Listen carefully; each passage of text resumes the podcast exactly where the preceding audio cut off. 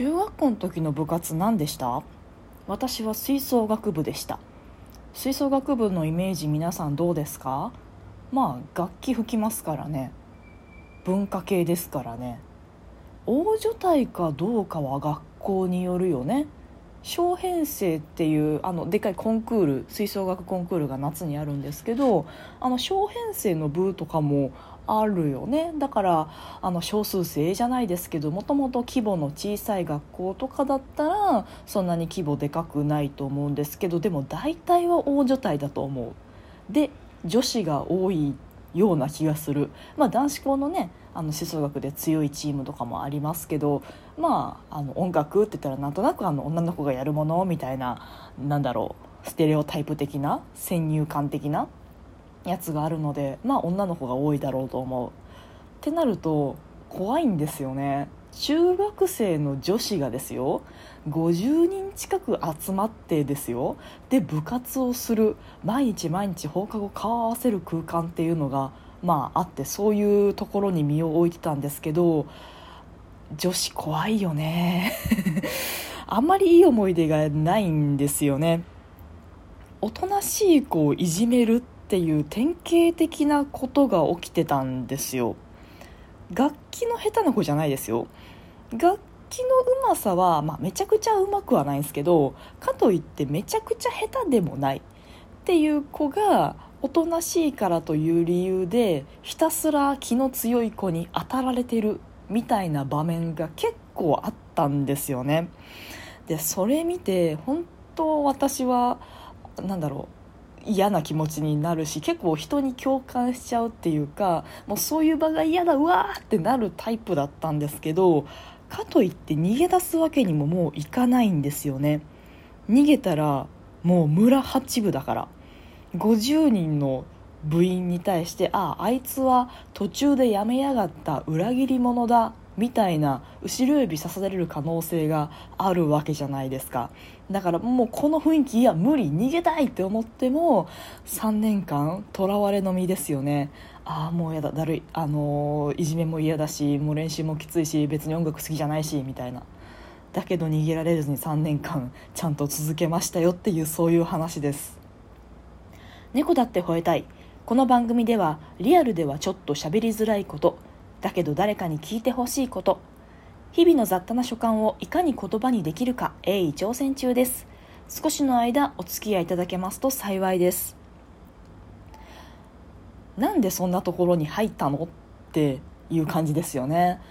そもそもなんかあの小学校高学年くらいから何なんでしょうね女の子の方がちっちゃい頃からこうちゃんとしろとか言われてるからじゃないかなとこれは単なる私の見立てなんですけど推測なんですけど想像なんですけど女の子なんだからちゃんとしなさいとかおしとやかにしなさいとか女の子だもんねませてるもんねみたいな。そういうものよねみたいな刷り込みって結構あると思うんですよね。で男の子はやんちゃな方がいいと。ちょっとバカなくらいの方が子供っぽい方がもう男の子だねと元気だねってなんか肯定されるみたいな。ちっちゃい頃からずっとこう幼稚園その前からもう生まれた時からこう刷り込まれ続けてるわけじゃないですか。でなんかじゃあもう私は大人だもんみたいなことを女の子の高学年小学校高学年ぐらいになると思い始めるんだと思うんですよね。んでなんかこの反動じゃないですけど大人の考えの自分がこうしてるんだから正しいでしょみたいなんでこう学級会みたいなよく始まるじゃないですか。女子同士で。あの終わりの会で言うたろうみたいなね。なんかその延長感がすごいあってで部活本当は吹奏楽別にやりたくなかったんですよ。でも文化系の部活が吹奏楽ぐらいしかまともなのなかったんですよね。あと美術部と家庭科クラブっていうあの一旦こう体育会系の部活とかあの吹奏楽部とか入ってついていけなかった人があの消極的にもうとりあえず部活でも入らないとっていう感じで消極的に選んでこうセーフティーネットじゃないですけどそういう感じであと科学クラブとパソコンクラブね。今考えたらパソコンクラブめっちゃ楽しそうだよね。そっちにしとけばよかったね、まあ、周り男子ばっかりでしたけど。別にそういうの関係なくね自分がやりたいことを素直に選べればよかったんですけど同調圧力あどうぞ同同調圧力ですね。そういう同調圧力に打ち勝てるほどまだ私も中学生だったので自我が確立できてなかったんですよね。もう今だったら何くそっていうか走らねえしてめえら勝手になんか小競り合いしとけや。で全然余裕でパソコンクラブ選べるんですけどまだそこまでの、うん、自立心がなかったね。でねあのうちの中学校めちゃめちゃ荒れてたんですよ。で荒れてる学校にありがちなんですけど部活動を生徒の指導というか生徒の規律をこう正し正すために部活動を使うって分かりますかね？あのやんちゃな子でも部活動に掘り込んでで顧問の先生に厳しく指導されさせることあと先輩ね。あの先輩にちゃんと挨拶させるとかなんかそういうのをしてるとあのこう生活習慣整うじゃないですけどこう規律ある生活を送れるようになるんですよ、まあ、上から押さえつけてるだけでこうひたすら無知でケツ叩かれてるだけなんですけどまあそういうので部活を一つの暴力装置って言ったら言い過ぎだと思うんですけど、まあ、そういうヒエラルキーこう権力の形の装置として部活を使ってで学校の秩序を保つみたいな、まあ、そういう方針だったんですよねだからまあ特にその運動系でも陸上部とかテニス部とかまあ、野球部もかなめちゃめちゃ規律が厳しくってもう廊下で先生にやったら立ち止まってめちゃくちゃ深くお辞儀して「おはようございます!」っていうタイプのあれ全然意味ないよね あの心こもってないじゃないですか。はいじゃあ先輩とか顧問の先生と廊下ですれ違ったら必ず挨拶をしましょうって言って、まあ、うちの吹奏楽部でもあったんですけど必ず挨拶をしましょうって言われてたんですよ。でもうそれは義務だからあの「おはようございます」って思ってなくても言うんですよ。お疲れ様ですとかあのさよならとかあの何にも心こもってないんですよね。いるからするっていうあのロボット状態。それどうかと思うんですよね。あとあの学校に来た外部の方あの知らない人でもちゃんと挨拶しましょうとか言われてもうそうやって「おはようございますおはようございます」って言うんですけどもう顔すら見てないのね。だからあの玄関で会った人先生「おはようございます」って言う。でちょっと用事あってあの引き返してきた先生にもう一遍「おはようございます」って言うんですよ。いやいやいやいや今さっき数十秒前に会ったじゃん。おはようございます。済んだじゃん。ほんでもう一遍すんのかいっていう。本人はねそれで違和感がないのか本当に顔を見てなくて同じ人が来たって認識しないのか分かんないですけどいやおかしいだろそれと思って。でまあ私もね吹奏楽部の一員で挨拶しろって指導されてる立場だったんですけどさすがにその時はおかしいから「おはようございます」「あ先生戻ってきた。あどうも」みたいなこう会釈ぐらいで済ませてましたけどね。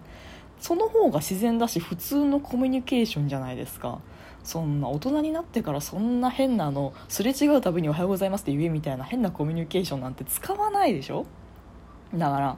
意味わかんなかったね。あとねこの吹奏楽部もすごい厳しかったんですよ。まあその生徒指導の一環でしょうね。もうほっとくと女の子でも荒れまくるので あの本当スカートちょんちょんになるしちょんちょんですよね。ちょんちょんになるしなんかあれ？ちょっと髪の毛の色明るくなってないみたいな。なんかそんなとかあれ？なんかちょっと今アイラインしてます？みたいな。なんかそんな感じになっちゃうのでもうすごいもう服装もあのスカートも絶対に膝下1 0センチより長くみたいな。めちゃめちゃ厳しかったんですよ。で一個意味が分かんなかったのが走らされてたんですよね。学校の近くにでっかい公園があってでそこを、えー、っと毎週土日、まあ、土日も部活動一日中やってたんですけどあの毎週土日土曜日曜の朝朝一部活行ってまずはそこのあの公園をぐるっと1周2周回ってあれ何キロぐらいあったんかな？多分1周で3キロぐらいあったんかな？ぐらい回ってからあの楽器の練習始めるんですよ。意味わかんないですよね。だって楽器吹くのとその長距離走るの、まあ、中距離？走るの全然関係ないから。いや基礎的な体力はつくかもしんないけど楽器吹くだけでも結構体力使うからその体力は楽器を吹くために温存しておくべきだと思うのよね。でいっぺん外部の先生が来はった時にあの朝一の練習じゃなくてそので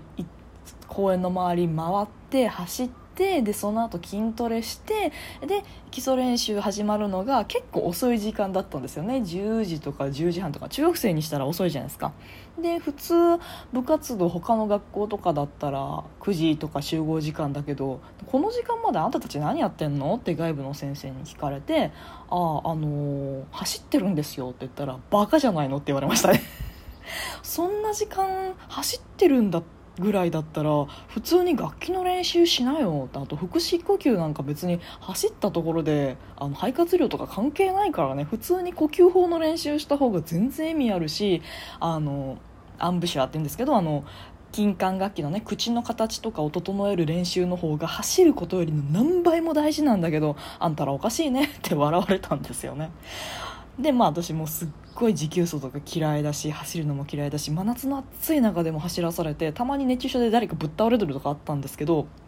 いや外部の先生ああ言ってたよこの習慣おかしいよって今だったら言うんだけどその当時は言えなかった。顧問の先生も怖かったんですよね。まあ女の先生で30半ばぐらいだったですけども本当に厳しくってあの指揮棒投げてくるんですよね。漫画家って土井先生の長具じゃねえんだからっていう感じなんですけど。っ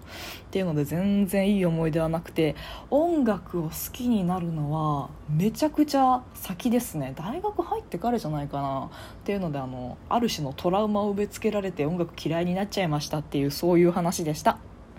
トークが面白いなと思った方はリアクションボタンを番組フォローがまだの方は番組フォローもぜひお願いしますということでまたお会いしましょうバイバイまたね